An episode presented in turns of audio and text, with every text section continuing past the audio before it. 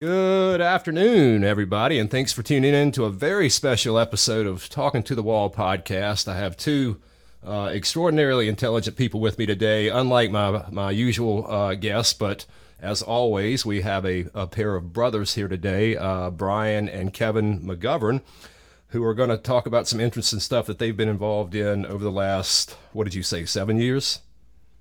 Uh, well, since 2012, 13, so seven, seven, eight years. Yes. Right. Well, tell us a little bit about yourselves before we get into the the the uh, meat and potatoes of this. Kevin, you want to go first? I, I, I can do that. My name's Kevin McGovern. I am a um, producer director for West Virginia Public Broadcasting. I've written several screenplays and stage plays and other kinds of um, literary products, and I am right now involved in helping my brother write and a biography, the first comprehensive biography of the civil rights activist Robert Russa Moton, who was significant and and pivotal uh, uh, figure in the late 19th and early 20th centuries in advancing the civil rights movement and I think Brian can tell you a little more about that at this point. So, Brian McGovern, uh, I've been uh, working on this project for, as Mark said, about the last seven or eight years. Uh, Kevin has joined in the effort in the last, I guess you'd say, three or four years. Uh, starting out with the research, we submitted the contract, decided that we would simply just be co-authors of of the book. So we have traveled together. We've we've gone on research trips. Uh, I am also uh, an adjunct uh, professor of history at, at Rappahannock Community College, and I have also been a social studies teacher for going into my 18th year in Gloucester and in York County, uh, Virginia. Uh, my master's is in history from uh, Old Dominion University, and my undergraduate in social studies education is from Indiana University of Pennsylvania. Outstanding. That's quite the, the curriculum vitae for both of you. So you've been uh, what what I find most intriguing about this, as I have a, a degree in African American African studies, certainly uh, from the University of Virginia. I graduated in 1995, and I can honestly attest that I never heard Mr. Moton's name once during that uh, during those four years worth of study. So, uh, a very underappreciated, if not completely overlooked individual outside of a sole historical marker here in Gloucester County, Virginia, where he was uh, a resident. So, what is his significance? And I'm sure this is gonna this is a, that's a huge, broad question for both of you. But what what um, what role has he played in, in American history in, in the in the pursuit of uh, equality for African Americans within America? Well, for for a little bit of background, Moton's life spanned from uh, right around the end of the Civil War, and he died just before U.S. involvement in World War II. So he lived for 72 years. Uh, he was the son of ex-slaves born in Central Virginia. Uh, he was his his upbringing was on an old plantation, so his his experiences with people who were not his relatives were mostly white people. His father was the farm manager, his mother was the plantation cook. Eventually, Robert became a, a house servant.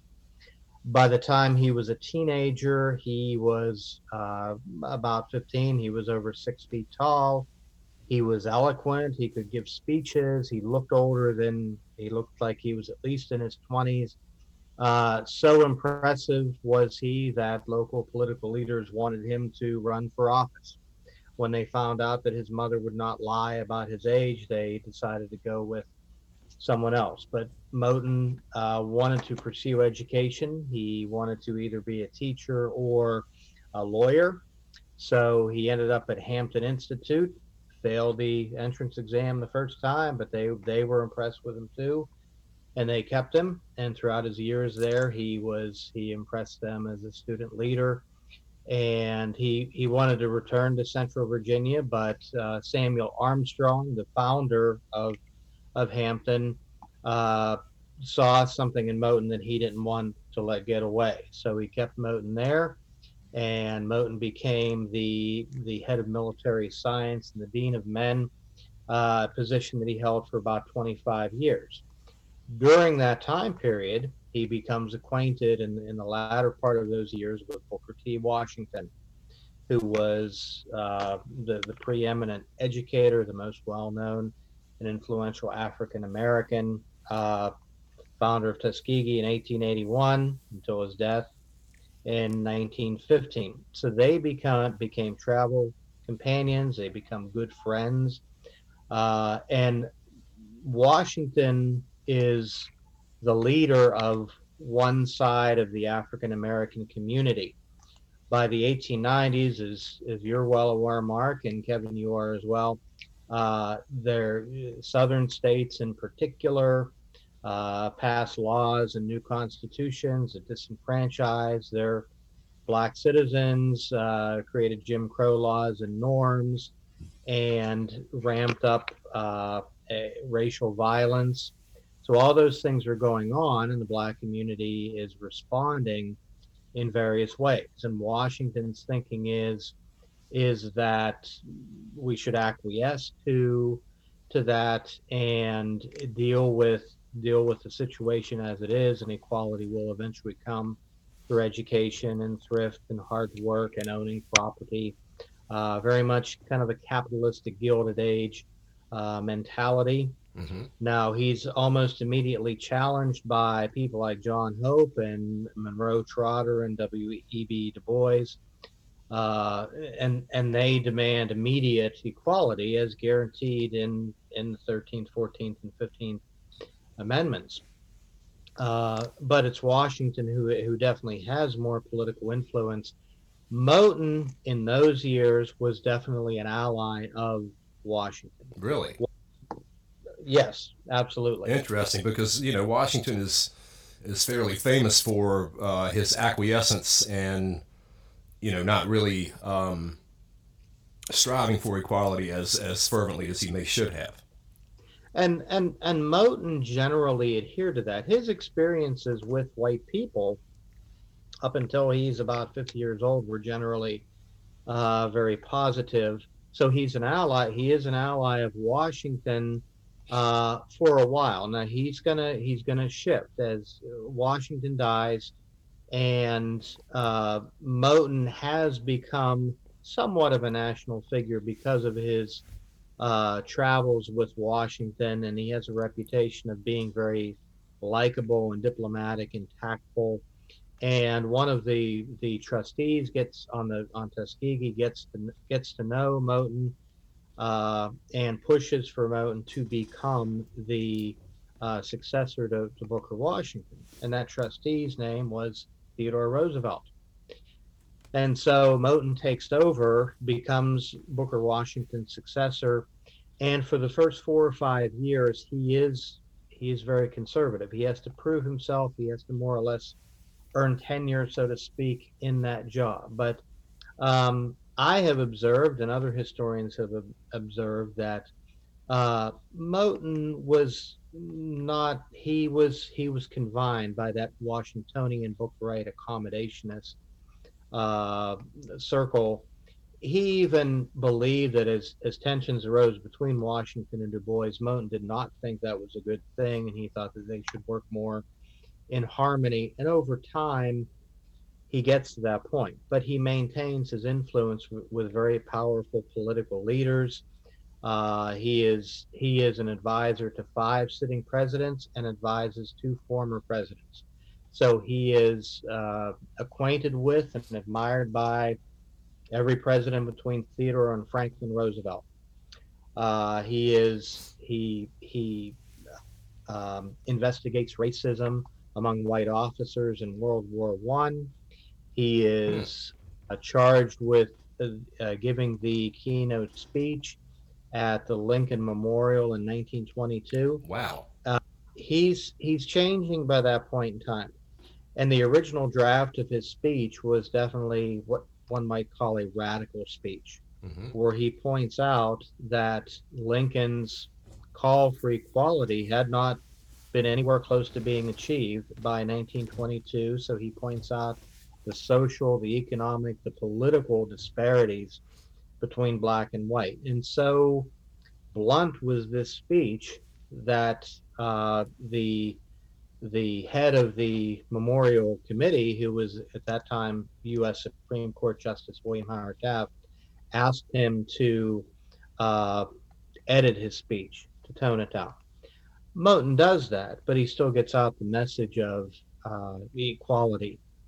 That was in 1922. And the following year, in 1923, uh, they the department, the, the, the Veterans Bureau, decides to build a veterans hospital in Tuskegee, and uh, it creates a firestorm.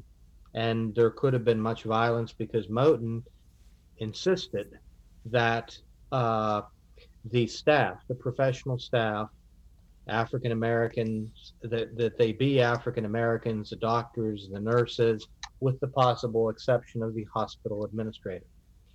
That didn't sit well with, with whites of the South. And some historians have pointed out that the racial divide is not simply social, it's also economic. That when when African Americans achieve what Washington envisioned, being property owners, middle class, uh, craftsmen, or professionals, then the white community reacts. And we, we see that in Wilmington, North Carolina in 1898.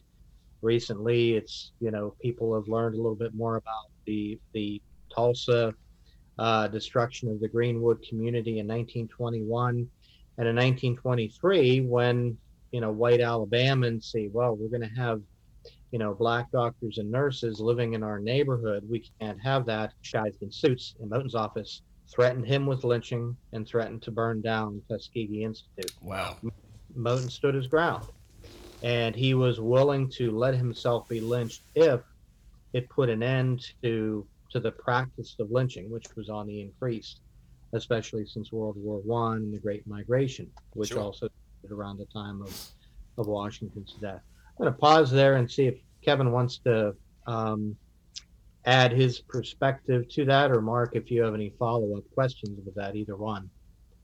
I, I was just going to jump in and say, uh, you know, reacting to uh, some of what you've been saying, Brian, um, the thing that impresses me about Robert Moton, and, you know, speaking as a non historian, but just a, a, a human observer, he seemed to be one of those unique people who could. Um, he had he had a kind of a, of, a, of an essential like a spiritual essence to him where he could be function as a great peacemaker between people and groups and ideas but at the same time be very firm about Mm-hmm. things um, when he needed to be on on you know th- on, on principles and, and values and so forth there was some kind of of of uh, spiritual essence in him that Mhm. that um, whatever that is and and you encounter or see people just very rarely who seem to have that um, strength of character down at their very core where they're able to be you know very very modest and self-effacing and willing to compromise and find commonalities between people when they have to do that which is most of the time but then are, are also willing to to be be be f- firm and resolute about the things they feel they need to be so about Mhm. and uh, it's it it made him a unique makes him a unique figure in American history and one that is probably has been underrecognized up to this point because he was so you know he wasn't a great noisemaker so to speak I think history sometimes g- gives a little too much attention to the the people who've made a lot of noise or, or given off a lot of um, flashiness um, I'm trying to find the right words to it, but I think you know what I'm, or I think you know what I'm talking about. You know, Yeah. the, the, the, the, the, the, the people who kind of stand out, who make a, a good uh, story, so to speak, and not the people who, who uh, less so the people who just made quiet but very effective contributions that Right. really moved history and the human race forward in an important way, but maybe isn't recognized as much because they did it in just in a quietly efficient way rather than a way that makes a good movie of the week. you know. Yeah, and, and, and certainly Washington gained a lot of attention for his, uh, as I say, his acquiescence of we can be as uh, separate as the fingers, but as joined as as the ha- uh, as the hand, and sort of you know endorsing segregation, endorsing second class citizenship, and all the, the, the perils that come along with that.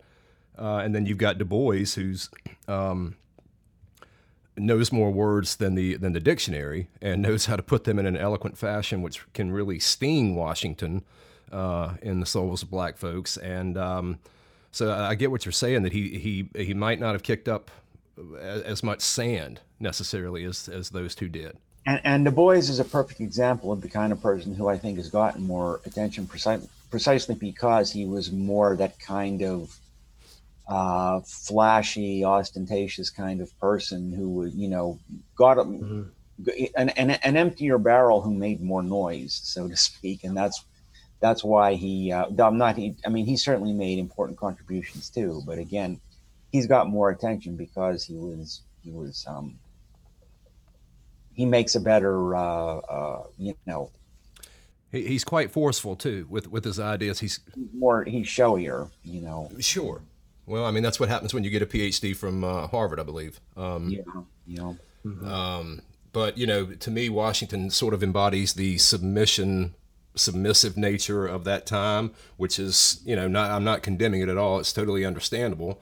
Um, whereas you know W.E.B. Du Bois is, is quite fiery and forceful with his word choice and his metaphors, and he's quite I mean extremely eloquent, very difficult to read for some people. So it sounds like Moton may be kind of a happy balance of those two?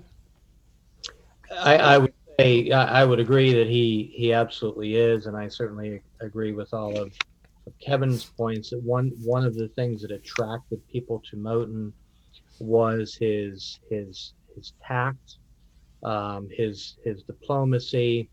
Uh, Booker Washington once said of of Moton that uh, from from the first time you meet him, and and you don't know how he does it but somehow he makes you love him. And eh, washington said that that moton was one of his favorite people to be around. And actually later on du bois said that as well. But he and du bois were were friendly uh, at, at, at times. Moton was very um, uh, he Uh, he he didn't retaliate against Du Bois, and, and Du Bois at times was very critical and sometimes very exaggerating and misquoted Moton a lot. I, I think he Du Bois in the early years of Moton was trying to push Moton out of the way, and Moton had to be very cautious. He had to prove that he was a, a, a as an effective a fundraiser as Washington was. He had to please the board of trustees in the first few years, but after 1921, 1922, and certainly 23, when he's fighting for the for the Veterans Hospital, which he won. He he, he didn't get lynched, and he got his way, and and that became the only uh, segregated Black Veterans Hospital in American history. Remained so until after the Brown decision in 1954, and the Veterans Hospital is still there today. Mm-hmm. Uh, so Moton was able to change with the times and was able to adapt to this changing culture in the country, a more militant African American community, which was which was called by the mid 20s the, the the the culture of the new Negro, mm-hmm. and the Great Migration and and the World War One experience certainly fueled that, and and the Great Migration led to uh, cultural, cultural urban communities in the north, you know, the Harlem Renaissance, which wasn't just in Harlem, New York, it was in the south side of Chicago and, and other cities. And Moton was, was able to adapt and adjust and remain a leader in ways that I think would have been difficult for Washington because he seemed to be stuck in accommodationism. But what a lot of people don't necessarily realize about Washington is behind the scenes he, you know, worked against disenfranchisement. He sponsored uh, court suits that were designed to uh, undermine disenfranchisement laws. So he was, you know, the the Bookerites and the radicals were really pushing for the same things, but they had different strategies. And Moton tended to, I think, blur that dividing line between the Bookerites, the more conservatives, and and the radicals, and that unity that was forged. I don't think Moton did it all, but you know he he came to accept the NAACP. In fact, in the Tuskegee Hospital fight, he used them, and the NAACP eventually gives Moton the Spingarn Award and, Mhm. and a com, you know, a, a somebody who is traditionally an accommodationist. So I think that forging of a greater sense of unity in the African American community is one of the things that made possible. And without this, the the post the post World War II civil rights movement may not have been as effective. But I think it was very effective in the years that it it persisted because Moton and others were instrumental in in blurring that dividing line, and you had a much more united African American community. Hmm That, that's true, and I, I think the- there's an irony that people like this are so important in the world and yet are so underrecognized and maybe either even undervalued and under um, appreciated sometime and yet what they do is so important and, and you can you can see it in lots of different kinds of situations. The people who are trying to find the middle ground who are the, the compromise that we that we need in, in order for all of us to move forward. You know in a democratic society is such an important thing to be able to do. And yet the, the people who do it and the skill of doing it seem seem to be under recognized and underappreciated a lot of times because it's the it's the it's the showboaters that seem to naturally grab the most um, attention which is what i think the value is of a book like this to to um, you know to tell the story of someone who who was like this and who was so Mhm. important because of the way he was and show people the value of that so maybe it'll get you know recognized a little more or something Well, I know I'm very excited to read and I hope the, uh, the that this podcast encourages others to uh, make time to read it upon release. But uh, given the fact that Brian and I live here in Gloucester County, Brian, you live about what a mile from the Moton Center currently.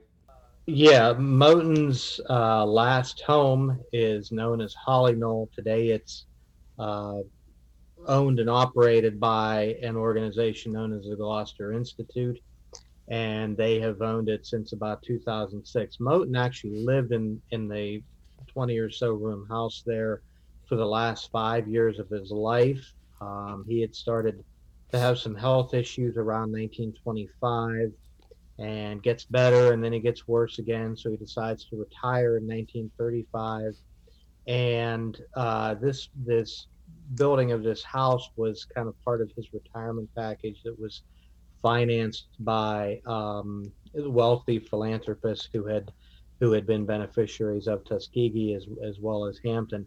Moton had actually owned that property since 1922. He got it, I believe, it was in a uh, foreclosure and he had a an old farmhouse there. I don't even think ever had electricity. Uh, that was across Allmondsville Road, and so when he retired, and they they they they summered there. They traveled back from Tuskegee, and uh, he and his wife and five children spent their summers there. But when he retired, he became a full time resident.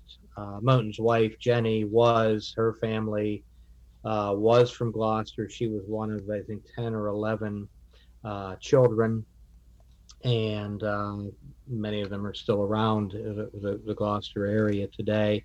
And he died there in 1940. He wanted to write, he wanted to do more public speaking, but and he did have visitors um, of of varying levels of importance, but his health really prevented him from doing as much as he really wanted to do but part of the legacy of Moton is so much history has been made at that house since his death. It's Right. sometimes called the cradle of the civil rights movement, which a lot of people that are even around here don't know that some of the civil rights events that were planned, I understand that the Greensboro sit-in in part was planned at that house. So it was kind of a retreat center, and as Wow. people know, around very out of the way and uh, white businessmen and, and, and leaders who were of prominence would go there by boat. They would park their cars, I guess, in, in West Point and they would sail there by boat and by night to avoid being detected. They didn't want people to know where they were going. Wow. Uh, Martin Luther King was known to have spent some time there. We don't know if the if the myth is true that he sat under the big oak tree there and composed the March on Washington speech. Uh, he had various versions of that speech, but certainly the amount of time that he spent there and the atmosphere certainly um, lends itself to composing such eloquent words.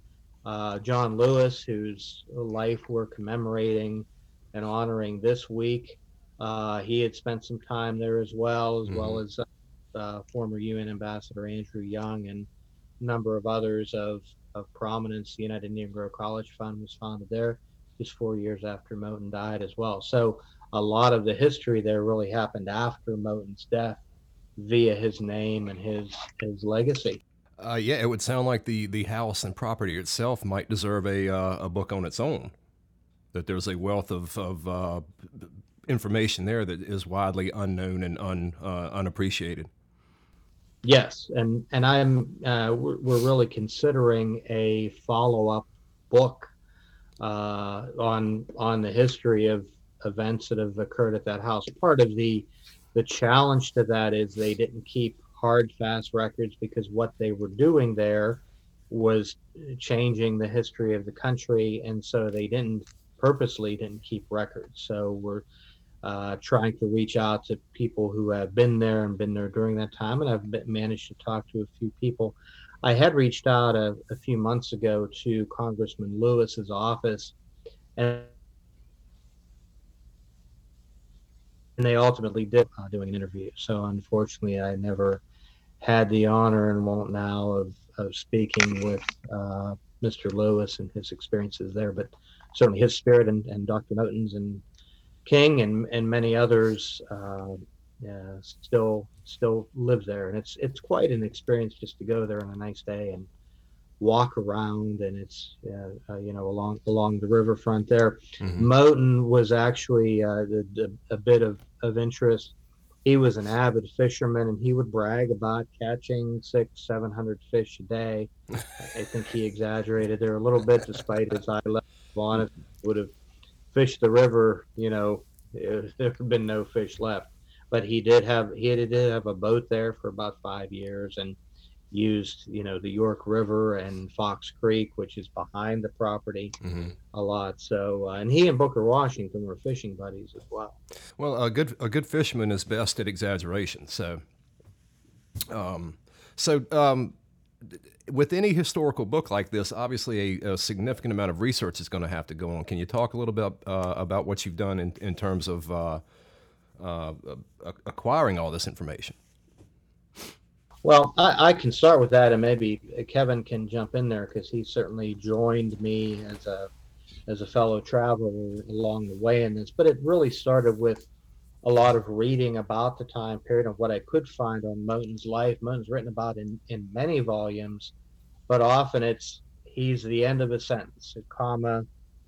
Moton, you know, Robert Moton, Booker Washington's successor at Tuskegee and a lot of historians have missed you know he's been painted as an accommodation but that's really an incomplete uh, story so it started with with a lot of reading uh, on it. It started with getting to know uh, jenny moton's niece whose name was mary booth bright longtime resident of gloucester. She had lived in new york city for a long time too and she adored her uncle robert who was her uncle by marriage.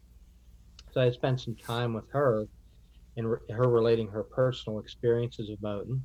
I've gotten to know um, other relatives of Moton, uh, his uh, great great niece, who also lives in, in the Richmond area. And she, her name is Avis, and she has conveyed uh, a lot of information about the genealogy of the family. I've gotten to know um, some of his great great a great great nephew and a great great niece on the other side. And recently I had the honor of uh, talking to on the phone uh, Dr. Moton's great grandson, uh, who lives in the South Carolina area, along, with his his wife as well. So it's been a, a, a, treasure to to get to know them and a number of other uh, relatives. I spoke to one uh, uh, a, a, lady a couple weeks ago who's around 90 years old, and she actually remembers meeting Robert Moton along with his mother, Emily Moton Jeter, who lived well into her her uh, 80s. So that's been part of the research process. It has also involved, I think, now three trips to the Library of Congress, where uh, there is a, a large collection of Moton family papers. And it also involved uh, Kevin and I traveling to Tuskegee University last summer Mm-hmm. and spending a week at their archives there, just putting a dent in uh, the, I think it's 197 boxes of Moton files there from just his 20 years as principal of Tuskegee. So we are trying to get back there. Uh, and with COVID, we're running into some delays with that because their you know, visitation there is very limited. Um, in 2017, my wife Beth, Beth and I spent a couple days out in Prince Edward and Amelia County. Uh, went to see his boyhood home, which is also in the National Registry of Historic Places, but it's it's uh, it looks like it's about ready to fall down. Uh, it's believed that he was born in a in a nice house on Sailors Creek battlefield, so we visited there as well. That house was actually a a, a hospital uh, during the Battle of Sailors Creek, hospital to both Union and Confederate uh, forces. And the family included the enslaved population, which included Moton's mother, Emily, when she was a teenager. Uh, they were holed up in the basement of the house as blood dripped down from the wounded uh, onto them. So that's quite a story. We, we don't know 100% for sure that Moton, Moton was born in that house, but that's what's established uh, wisdom in, in Amelia County. Uh, we've spent some time, Kevin and I have spent some time at Hampton. I've been there a number of times and I've been in their archives as well, which gives some insight on Moton's years, uh, 1890 to 1915 when he was at, at Hampton. Ryan, So- I was, um, uh, excuse me, I, I was at a Library of Congress with you twice, right? You were, we were there twice. I was there once. You were there once by yourself. Yeah. Mhm. Last year. So it's, Okay. it's involved some travel. It's involved a lot of, of reading, um, a lot of communication between Kevin and I. We're co-authoring this book, but we live five hours apart. So You don't want to talk any about the, the frustrations we've had trying to get in at, at um, Tuskegee this summer, the, the archives. Do you? It's it's a little bit of a, of a mystery. I don't know how much Brian wants to would want to say about it, but um, it, it's there must be a lot of chaos going on down there because we would try to schedule and then they change us and then they change us again and not have a lot of explanation sometime and we're not sure Mhm. what's going on down there, but we're we're hopeful that we're going to get there. It, it looks like we won't get there this summer now, but we're going to get try to find a break during the school year, maybe. Um, you know, Right. um, Well, if, Ala- Yeah, if Alabama's anything like other southern states, they perhaps are overwhelmed with uh, the virus right now. that's that's our guess. They're just they're just in such chaos down there Right. over trying to deal with all this. Yeah, I, I think Alabama is, is worse off than Virginia, uh, but Tuskegee University is planning on face-to-face classes and beginning early in, I think, August 11th. But as far as visitation on the campus, it is uh, it's somewhat uh, limited. Uh, so we're not sure if we're going to get back. It's, it still remains a possibility, but we really do need to make another visit there before this book is really uh, complete.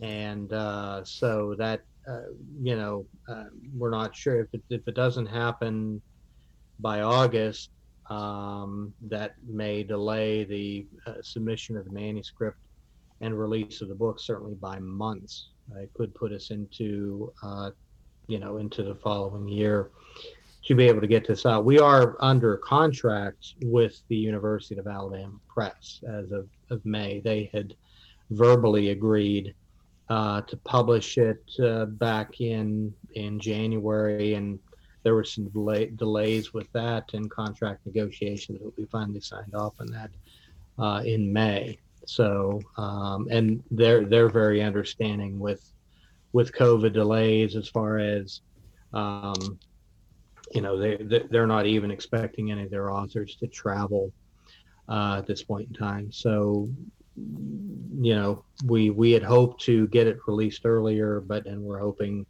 COVID is gone by next year so that we can actually do this and get this on the shelf. We are looking to uh, hopefully generate interest among academic historians as well as general audiences, as well as people interested in African American history.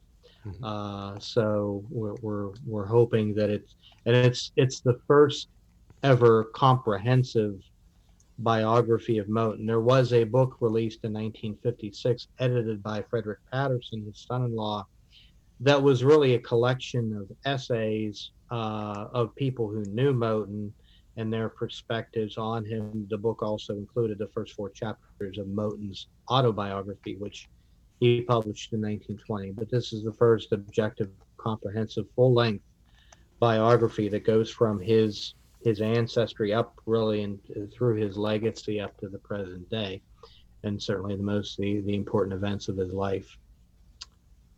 Well, that's very exciting. I'm looking forward to reading it.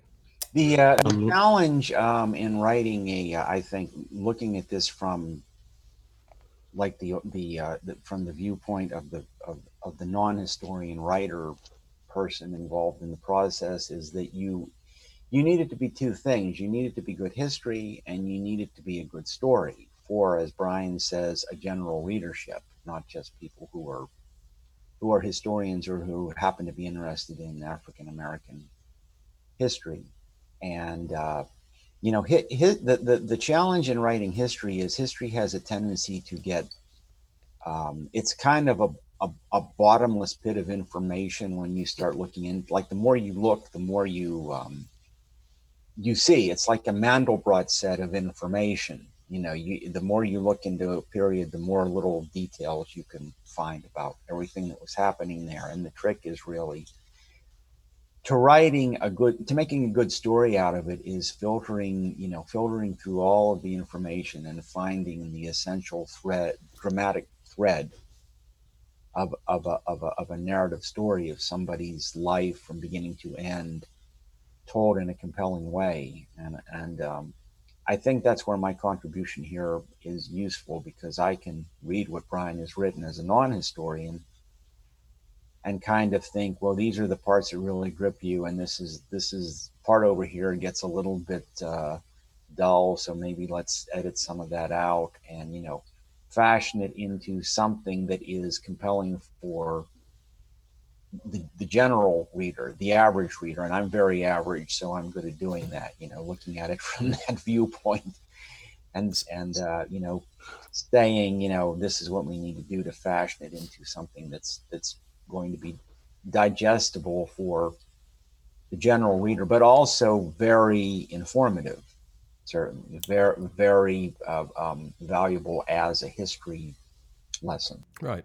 I think the best biographies are those which uh, highlight the humanity, the, the personhood of the individual, and bring The, the part that the average person can identify with, the common humanity, exactly, and then the which which, which is the, the essence of all drama, the, what makes it all work. You know, identifying with the the hero, quote unquote, sure, sure. identifying with his struggle and joining in it with him, in a in a sense. Gotcha.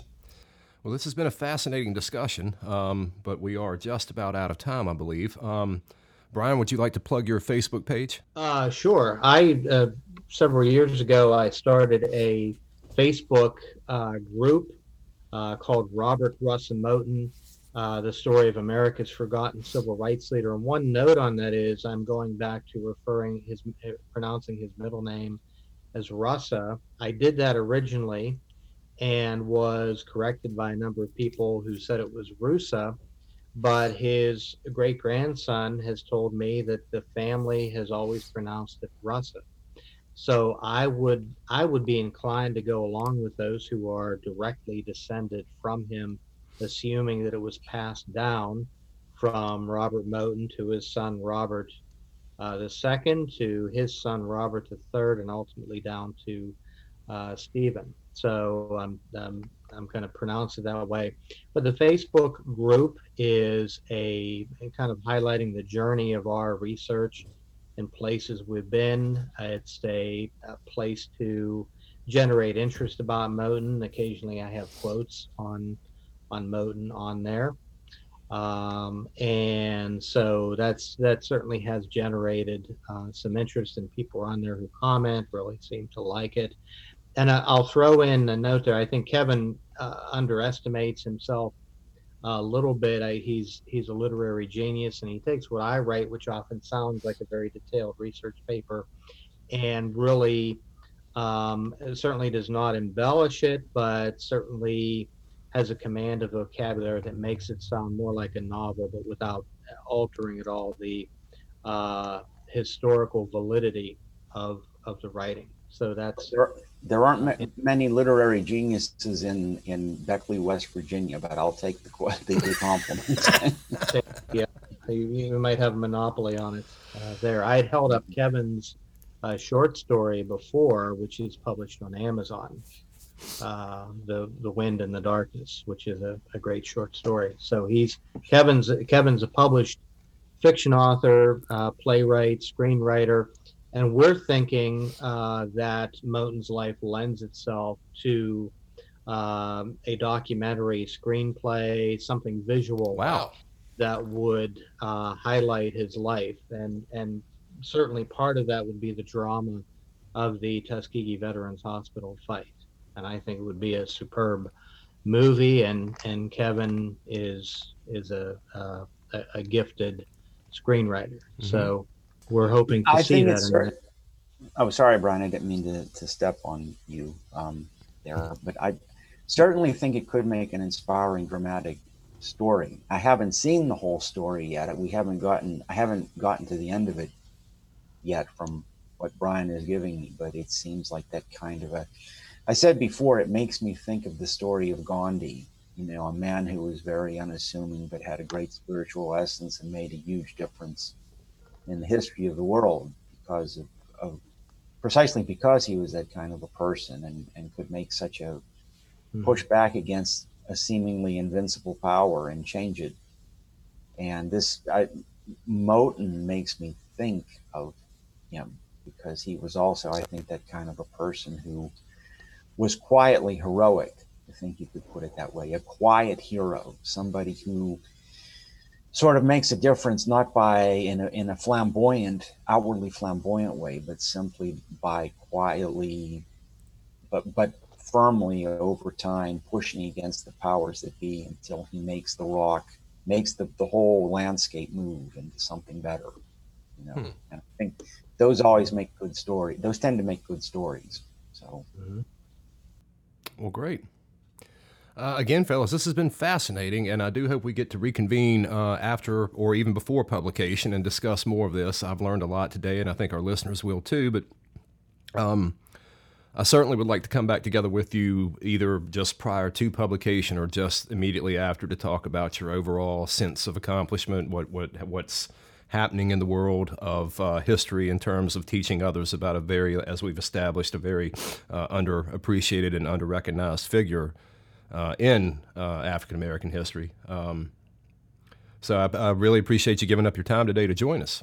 I hope you've enjoyed and it. And if I can throw out one more thing, please think, think about the relevancy of what we're doing to what is happening right now in the country, the new awareness of racism, and and, and, and the urgency of doing something mm-hmm. about it. I mean, it, this this has ne- in a, in a sense has never been more timely than right now, if you think about it. Yes, certainly, and uh, I, am uh, long, uh, uh, long of the idea that you cannot have American history without African American history. It's an incomplete uh, study.